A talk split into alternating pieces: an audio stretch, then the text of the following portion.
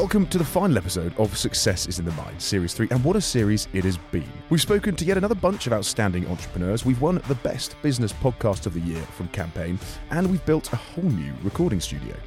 In this episode, we will listen back to some of the entrepreneurs who have joined me on the show. We'll include unique and never heard before interviews, as well as bloopers and outtakes from what are seemingly glossy introductions and lead ins, however, sometimes take a vast amount of time to get right. Thank you for all your support this series. We've already started recording Series 4, which is due to be released in August 2021. And yes, we will be stepping it up a level yet again. Wherever you are, whatever you are doing, enjoy the best bits of Series 3. This is Success is in the Mind, the unheard, the unknown, and the unbelievable.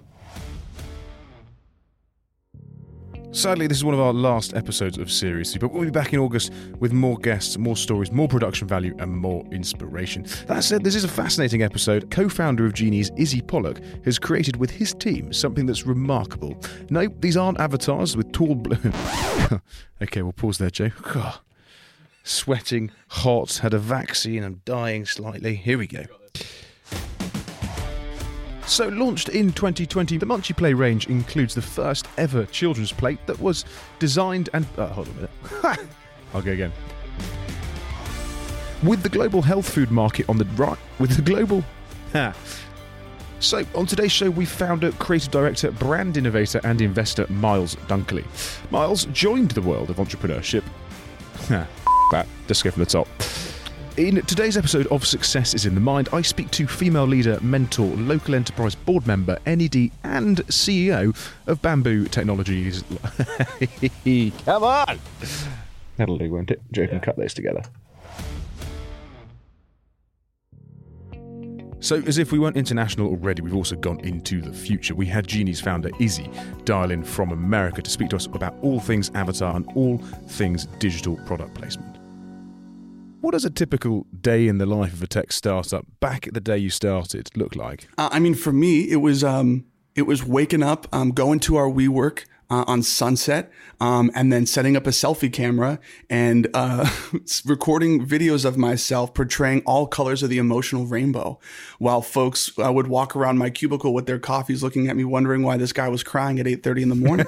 like, um, kind of a funny thing to see in a WeWork. Like, are you okay? Like, no, no, no I'm fine. Like, don't please don't this is just my job. me. this is what, yeah, this is my job, and um, and that's what it was for the first, you know, first six months of my time there at Genies, and then we would take that those videos, we would bring them to our animation team. They would bring those to life. We would test those with Gen Z, see the reaction, and then rinse and repeat, pivot and um, iterate. Um, on the emotional expression because you know the way that kids want to express themselves isn't bound by the way that we're physically limited to we see this in ar masks we see this in, in video games we see people wanting to express and represent themselves in fantastical ways especially the younger generations and the, and the older generations but they say young folks uh, drive culture and 50 year old mothers buy it so it really just um, you know, depends on the, the, vantage point. We always want to stay ahead of the curve, and social consumer is driven by Gen Z. So that's the target market that we were developing for. But um, yeah, that's what the typical day would look like. And just to put this in perspective, you've got Shawn Mendes, Justin Bieber, Rihanna, you know, Cardi B, the lot. You've got them all on your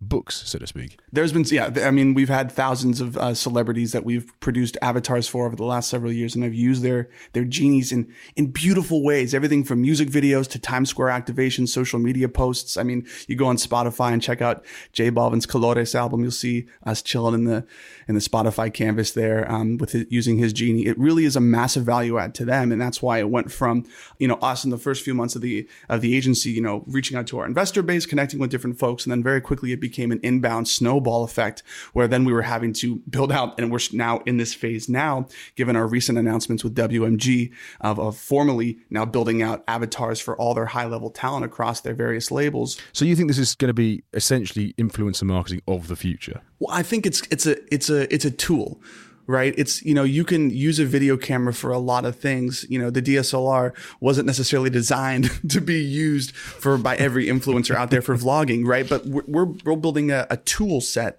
that people can do whatever they want with it. For celebrities, it means one thing. For everyday, for, uh, for the daughter, uh, the teenage daughter in the family, it means one thing. For the father or the mother, it means another thing. But at the end of the day, the core thing is this universal visual identity layer. Just like you have an email or phone number, I'm going to know all over Bruce's avatar, how he wants to to represent himself online, and I'm going to get to meet him in, in, the digital world before I meet him in the physical world. I can tell you, my avatar will be far cooler than I am. I can tell you that for free. That's a pretty cool thing to say, right? And I kind of believe it. What would you do with it? Throw Gucci on the shoes, I Balenciaga so, yeah. wings? Yeah, definitely, See? definitely. I'd do everything, whatever. I'd throw things at me, and I'll buy it all. It's a freeing thing. Build one for me, Izzy. I'm, I'm happy. I'm happy to. It's a it's a freeing idea though to think how could you showcase yourself online. I was just talking with an energy worker who I met via email, and when I finally met her in person, she was asking what genies were, why avatars. You know, she's very grounded, like into spiritual, um, the spiritual realm and whatnot. And I said, you know, it's a shame that I couldn't meet you digitally before I met you physically. Of course, it's a joy to meet you now, but what if I could meet you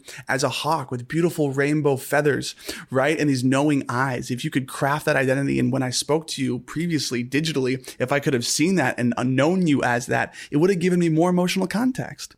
Your forecast, then, Izzy, for the next three to five years, where's Genies going to be? Genies is going to be everywhere. Um, it's going to be part of how you uh, show up in any digital environment on any platform. You know, continuing our um, our mission of bringing portability uh, to everyone's avatar and sovereignty to everyone's avatar, so they can bring it everywhere that they'd like to. Uh, you know, you're going to start to see it eeping in to every aspect of mainstream consumer life. Um, hopefully sooner than that. You know, there's some. You know, we're fortunate to have some of the platform partnerships that we do. So we already have some level um, of uh, universal portability through our partnership with Giphy um, throughout social media. Um, but you're going to continue to see this um, this avatar um, becoming part of everyone's identity online, everywhere that they spend their time.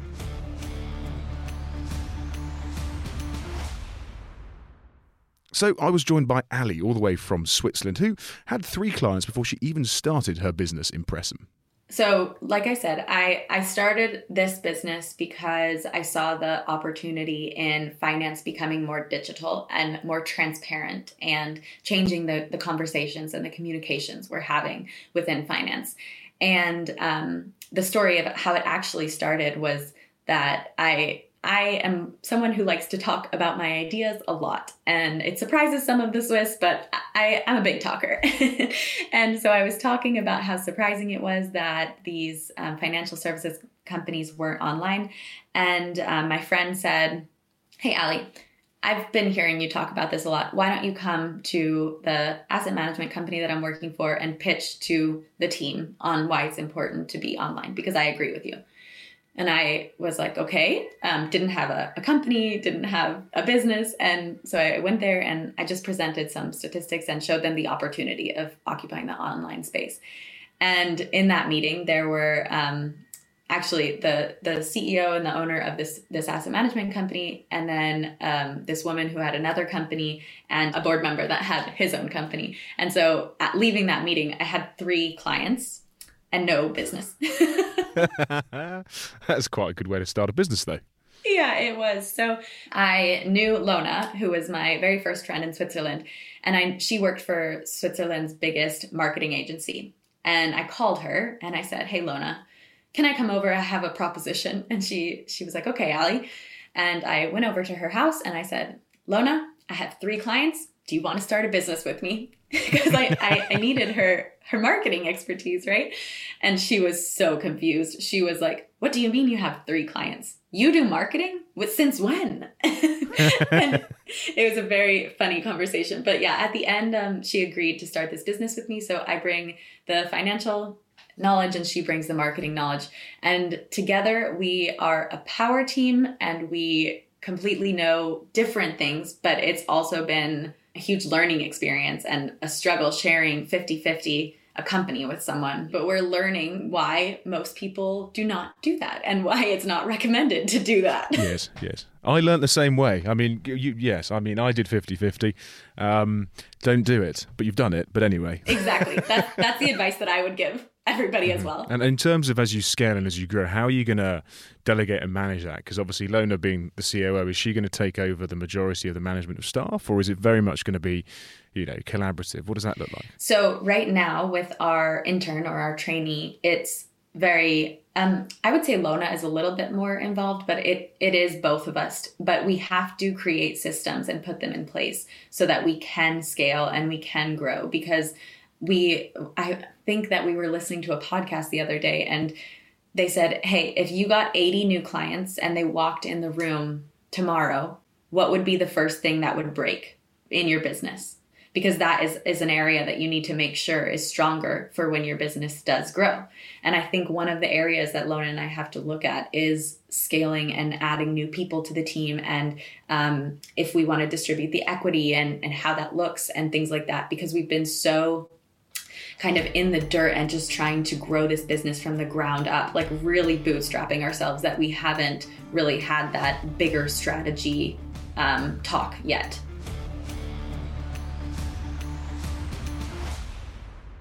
So, for the first time since building the studio, we actually invited in our first guest. Miles Dunkley from SLG Brands joined me in the studio to speak to me about how he took the business over from his parents and now turns over 30 million plus in revenue and has fantastic goals to grow into America. Things really started motoring for you around 2000. In fact, between 2000 and 2015, you were doubling in size uh, every four years. You'd implemented uh, a new uh, plan, design led strategy. Was this the sort of tipping point? Was this the main thing that actually allowed you to grow? Were there other uh, factors as well? Well, the acquisition of Lamborns gave us a wider footing. I think that gave us a credibility sort of foundation on which to work. The broadening of the product range that I described when I went to the Far East and really started to team up with lots of factories out there was another reason. And then the then the design thing and the sort of creative approach that I was really sort of you know, pioneering, I suppose. But I say pioneering, it was all I knew, to be honest. And the more that we employed that strategy, the faster the growth came and the more profitable we became as well. So it became a very straightforward process after that. It then became a case of how do we actually use that for the greater good? And that's been a continuing a theme in the company, culminating really in what the business is today, which is a, a, brand portfolio company. Have you ever woken up in the morning, be it you know the last couple of weeks or indeed years, and gone, actually, this is not going as well as I'd hoped, and you'd had to pick yourself up and dust yourself down and crack on? And if you have, how did you do that? Yeah, that that that obviously happens. I can't deny that that does happen, but um, I think it's just a case of looking at the bigger picture. You know, the moment that you're in is always just a moment, uh, and and if you look further afield uh, around that and put it into context, you can usually find the kind of positives that will get you up and out and, and moving forward again. You know, and certainly as a, as a as a sort of leader of a company, you know it's very important to demonstrate that sort of positivity to your to your team. I find at, at my company at SLG um, that there's a lot of leaders in the company. A lot of people are doing that, and there's a kind of a, a sort of electricity amongst those that, that, that are leading that, that, that f- kind of fuels everybody's belief actually. How do you because someone said to me the other day that an entrepreneur shouldn't be a sponge. They shouldn't just take everything on. They should actually be a sieve and they should let the sort of things that don't really regard them or need to be uh, you know uh, cared about filter through. Now how do you filter the correct things and run with the with, with the things that you want to run with? Well, I think a, a, lot of it with, with, with myself, and I'm sure entrepreneurs generally is an intuition mm, thing really mm. i have a attraction to certain projects or certain things and and and, those are the ones that I pursue. And, and in my career so far, the things that I really have enjoyed or the things that really have attracted me to them have usually been the things that have been the most lucrative, actually. So I tend to follow that. Like I wouldn't have invested into the Union Project if I didn't love what they do and have a real belief in what they're doing. You know, this for me is the motivator. And the same with SLG. I, I, I'm so proud of SLG. I'm so proud of what we've achieved. I look at it with huge love and affection, and I think that's really important for me. So I don't very, I very rarely look at something, think of it just as a financial thing, and, and should I do it just for financial reasons? So that, that, that's not how I'm personally wired. Are you one of those investors when you look at it? And I love Dragon's Den, but it is very fake in as much as the equity they ask for the value they give it does seem slightly out of proportion comparatively to what a normal investor might give. Do you go in there and give them or ask for 20, 30, 40% of a business that really should only be giving 5% away? I talk uh, about the, the, the, company, the vision of the company, the successes so far, and we have a, a, a mature discussion about equity value. If you can't get past that, you can't invest. Mm-hmm. But it all starts with that kind of discussion, really. That's a very important element. So, what's on the horizon? Give it 12, 18 months' time. If you come back in here and you go, right, we spoke about this, this, and this, it's all happened, doubled in size. What's, what's, that, what's that goal? So, we've got some fantastic new brands in play. We've got some existing brands that have broadened distribution hugely during the pandemic. What we're really excited about now is, is seeing those take flight globally, particularly in America, which is now our biggest market. And I love the idea of a Cheltenham based business just nailing it in America. And I think we're on the verge of that starting to happen. And, I, and I'm so excited to see in a year or two years' time what has happened. And I'm, I'm sure it will be about America and our expansion in the States. Are you looking for a PR company that can evaluate your brand profile and execute effective communications? Well, Bloxham PR, who work with some of the largest brands in the fashion, field sports, and luxury lifestyle sectors, can do exactly that. Developing long term relationships is at the heart of the Bloxham ethos, combining big thinking with big results. They simply never miss a trick, and they certainly didn't miss a trick by partnering with us. Check them out at bloxhampr.com. So at the top of Series 3, I caught up with Jay from Stay. It's a fascinating business around spontaneous travel as we come out the back end of the pandemic. So you guys have basically been going all of about a year now. Your previous life, you were working for somebody, you jumped ship, and and you've gone into this world of entrepreneurial startup. And I suppose why did you do that? Because you must have been on a fairly comfortable pay packet with Newton Europe back in the day. Good, good, good question. I suppose what we were, what I was doing back at Newton was very exciting. So I worked for a company called Newton Europe. We were a ops management consultancy. I'd been there for three and a half years. As you mentioned, probably on like a relatively good salary and a comfortable life lifestyle. Um, but I've always wanted to do something and like by myself and work for myself and be my own boss. There was an event in my life, and during that event, I like completely realized, oh wow, I definitely don't want to become a partner at a management consulting firm. What I wanted to do is set something up from scratch, like make something out of nothing. But what was that life changing moment then? Was that because you've done a lot of interesting things? You sailed the Atlantic Ocean and broke three world records. That wasn't the, the, the moment that you thought, actually, I'm going to jump ship, excuse the pun, and start a business. Oh uh, yeah, it wasn't sailing. I rode I rode the Atlantic Ocean. That's even harder. Which is even harder. um, those sail sailing's pretty pretty casual. Um, you can you, you got to sail. it have to do anything. Yeah, I rode rode the Atlantic, and it took 48 days, and went across the Atlantic just on human power with your brother. With my brother, um, and in the middle of that, yeah, realised that well, we had 48 days of no entertainment because we ran out of power and realized that I didn't want to become a partner at a management consulting firm or go into like a, a top FTSE 250 business. I suppose you get asked this all the time, but what differentiates you between the likes of Airbnb, for instance, and, and lastminute.com, etc.? Because although, yes, you know, you can book on your platform within 14 days, no more, no less, how do you actually differentiate yourself? Yeah, sure. This is a, this is a great question. So on, honestly, at the moment, we, we are not differentiating ourselves as much as we like to be. Where we are trying to get to, I use this this this analogy.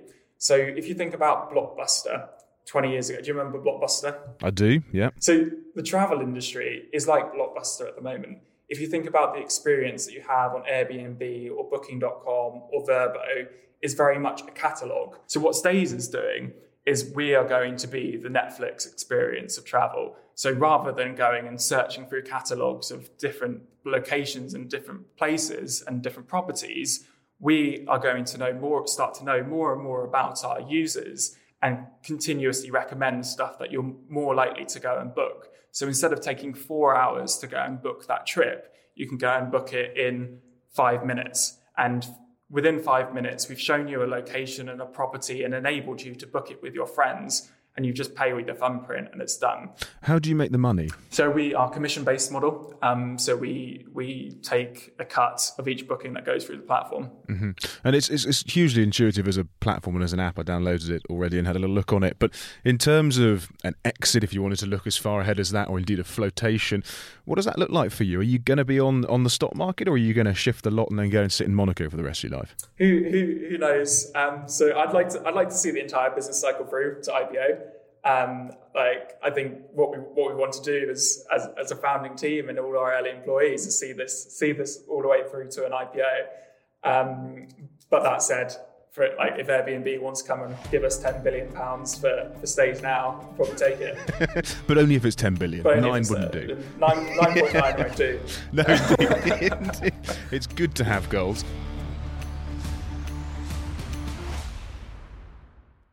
I spoke to Anne from health snack brand Perkier, who used to work for Kraft Heinz and now runs her own business with a team of four, looking to double over the next 12 months. They are a truly independent British business. it's not cheap to start a business in your world in terms of actually buying product, buying manufacturing space, distributing it, storing it, that kind of thing.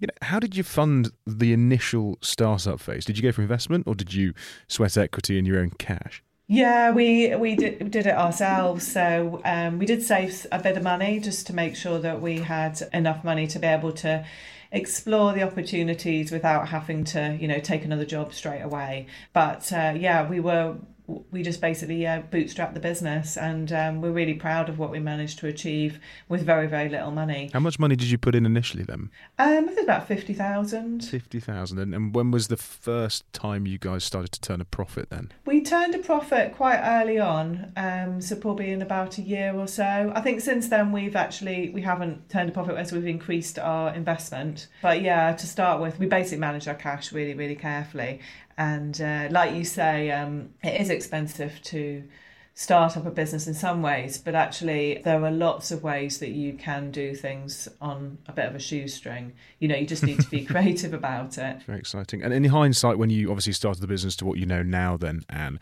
what would you and you you obviously had a huge amount of experience in, in sort of this world before anyway, but what would you do differently running your own running your own startup, running your own businesses that you kind of go, yeah, that could have been better? Yeah, I think investment, bringing investment in earlier is the is the one thing that I would have done quicker. I think bootstrapping the companies, it, it, you know, did work in a, a lot of ways for us, but I think we could have grown faster quicker had we brought investment along. But I think would you've learned how to do that? How to bring investment at that stage? No, no. And when we had when we started that journey, we had to learn completely from scratch. So yeah, it was a very steep learning curve. It's very time intensive. It's been a great, a really, really great experience, and um, and our investors are fantastic because they're so engaged in what we do, so supportive. They're hands-on investors. Um, some of them get quite hands-on. Some of them are very um, quiet. It's a real mishmash. Yeah, some of them are quite happily to have like a quarterly update, and um, you know, and that's it. And, and others will be throwing ideas and thoughts and giving me a call if I think of an opportunity, um, which we really love too. And they're all from different backgrounds as well, so um, they do, do see things through through different different eyes, as it were. And uh, yeah, that's been really helpful, really useful. So um, I think you know we've we've we've we've loved that purpose of that, that sort of journey from I think from a personal understanding of how you do it and what what you do, and then meeting some fantastic people and then onboarding them onto our into our sort of business onto our team um, has been has been great. But yeah, I think that's the one thing. But I think what what was quite a tricky thing was that we we landed a lot of retail business very very quickly and we were a small team and it just got quite tricky to think actually you know if we take the as a key priority for the next x number of months to bring investment on board you know what's going to slip? So that was the challenge. So you're going to be in the business for the foreseeable or are you expecting an exit at some point anne? I'll be in the business for the foreseeable. I mean it's it's in my it's the name's in the name so i have to i have to stay. Yeah. So I spoke to Jay, who runs Imagen Insights. He's a natural born salesman and used to sell Beats headphones whilst at school. He now sells Generation Z data to big brands globally so that they can continue to be ahead of the trend going all the way back to your childhood. You're the fifth of six children, I think. Is that correct? Yes, exactly right. Yeah, yeah, yeah. And your parents are migrants. You are, or you were, you know, pretty crap at education, a bit like most entrepreneurs out there, and that's kind of expected. But, you know, where did you actually find yourself becoming successful at, at that point between childhood and where you are now? When did you go, actually, this is what I'm good at? Because I've done a bit of research, and sales is something you are very, very good at. And you've worked with multiple different businesses and different sectors, I suppose, since you left Birmingham Uni. But when did you go, that is that is where I am going to spend most of my time. Yeah, I think it was even really all the way back down to when I was 13, 14, because I was selling stuff when I was at school.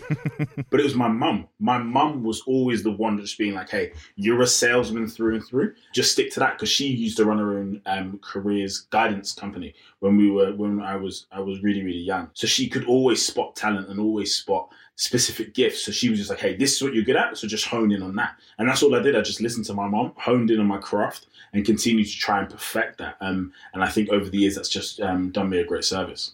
Do you think entrepreneurs have to be good salespeople, or could you, you know, Silicon Valley, they're all nerds, they're all very, you know, tech wizards, and they plug someone in that can do the sales. But, you know, I can sell, you can sell, we're both entrepreneurs. Is, is that something people have to have to become successful? I think um, to some extent, yeah, because even if you're not selling to clients as an entrepreneur, you're going to be selling to investors. Because obviously, you're speaking about the, the nerds over there in, in Silicon Valley, they they have they have to learn how to sell themselves and yeah. sell their business to investors. Um, for me personally, if you can learn to sell, even if it's just to the smallest degree, I think it's it's such a powerful tool to be able to have, and it's never going to do you a disservice. It's always going to be something helpful. So I definitely think sales is a is a key part of being an entrepreneur for sure. So, talk to me about the 30 under 30 Forbes um, listing, which I think was in 2019, which is around when you founded the business. How did you go about um, getting recognised? Because that's, um, you know, that's inspiring. That's great. Yeah, that's it's a cool one. I think it's. Um, I've never, I've never really been one for awards and stuff like that. Really, Rahab, she used to work for us at the time when the, I think it was 20, I can't remember, 2019. Then I was, I was listed. So she nominated me at the time. I had no, I, I looked at the. She he sent the form over to me and I looked at it and it was super long. I was like, all right, I'm done. I don't I don't mind. I was like, if you, can enter it if you want to enter it, but I'm, I'm not filling that in. That's too, I was like, I can't bother to do that right now. And I didn't know if she'd actually gone and done it. So on the day, she sent me an email going, hey, look, you've actually made it onto the list, which was great. It was obviously awesome to, to, to be recognized like that and to be amongst some really interesting people. But it's the, the important thing for me that came out of it was the fact that we were offered interviews because people are, oh, your Forbes 30 to 30, whatever, whatever. But off the back of that, we actually then landed Gymshark as a client because the person that did an interview with us then introduced us to the executive chairman at Gymshark and so on and so on. So that's what's important, the actual tangible outcome, not necessarily always the award. How do you know when to stop, I suppose? How do you know that actually you need to focus on this thing today rather than diluting your time and helping others? Because you are quite busy. Yeah, it's a, it's a good question. I think I'm a, um, and as people get to know me, I'm, I'm super militant with my time. Mm-hmm. Um, I'm up at 6.15 uh, and normally go to either jiu-jitsu or the gym first thing or I do both, sorry. And then um, and then I'm at work for, for, ten. I work ten till four, and I don't normally ever work after four p.m. But that, I mean, that's fascinating. The fact that so many people come on here and go, I work every other day. I'm I'm up at X, Y, and Z, and I get to bed, you know, at one in the morning. And you're here going, we've just started, we're growing. I go to the office at ten, I finish at four you know, that is a totally different mentality, but arguably, I bet you're, you're, equally as productive because you're just so focused over those hours. I suppose if you had somebody come to you and say, right, I need this doing today, and it wasn't scheduled into your diary, are you one that can just take something and run with it? Or do you, you know, can, can you be spontaneous in your working life? Yeah, definitely, without a doubt. And I think being strict with my hours allows me to be spontaneous. It's, it, it kind of feels counterintuitive, but it actually allows me to to slot things in because I know that my my times are allotted and this is what works for me i think some people it just wouldn't work for them and i always encourage people do what works best for you and figure that out because i know some of my friends have tried to implement my working style and it's been horrendous for them um, so I think you really have to find out what your working style is personally for you. So what does success then, Jay, look like for you over the next couple of years? Is it scale? Is it money? Is it just making sure that you're making a huge difference on these big brand campaigns, etc.?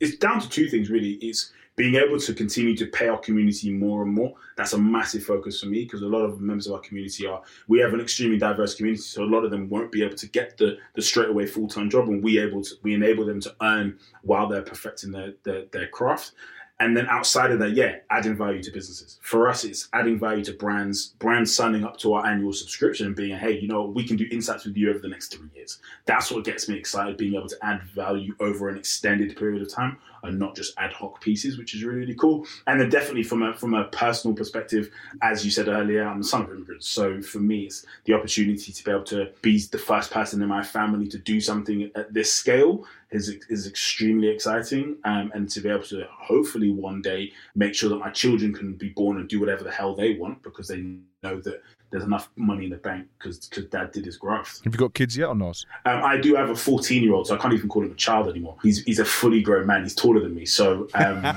the, so I can't even can't even call him a child. But he's focused on basketball and school, which is great. I like that. That is a good point to finish, Jay. I appreciate your time. I think you're going to be, uh, what you got? You've got a couple of hours until the end of the day, so you're going to need to crack on and really focus until you go and chill with the family later. But, dude, thank you ever so much for coming on. Thank you so much for having me, Oliver. I look forward to speaking to you again soon. Cheers, Jay. Take care, buddy.